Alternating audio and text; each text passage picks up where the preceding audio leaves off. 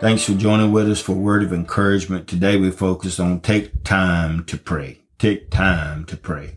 Romans 14 and 7. None of us lives to himself alone. Pray, and that's powerful. People always find the time to do the things they want to do, but we are quick to find excuses for not doing the things they don't want to do. This happens in our spiritual lives as well. If you are making excuses as to why you can't pray or spend time with God, ask yourselves, why are you making these excuses? Why is our prayer life without power? Why has your faith become a burden instead of an inspiration of hope and faith? This happens when you no longer reach out to God in prayer, or if you only ever express your personal desires.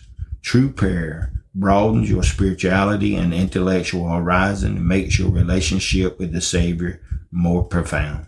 So Father, help us to take the time to communicate and spend time in your presence. We ask your blessings in Jesus' name we pray. Amen. A word of encouragement is produced by Turning Point Ministries. Our mission is to saturate the world with the life giving power of Jesus Christ. We need your help to do this. You can support us by going to tpworship.com and click on the Giving tab. Follow us on Facebook and Twitter. Apostle Locklear is also streaming on Life Now TV, available on Roku, Apple TV, and Amazon Fire. Download our mobile app for Apple and Google. It is time to live your best life now.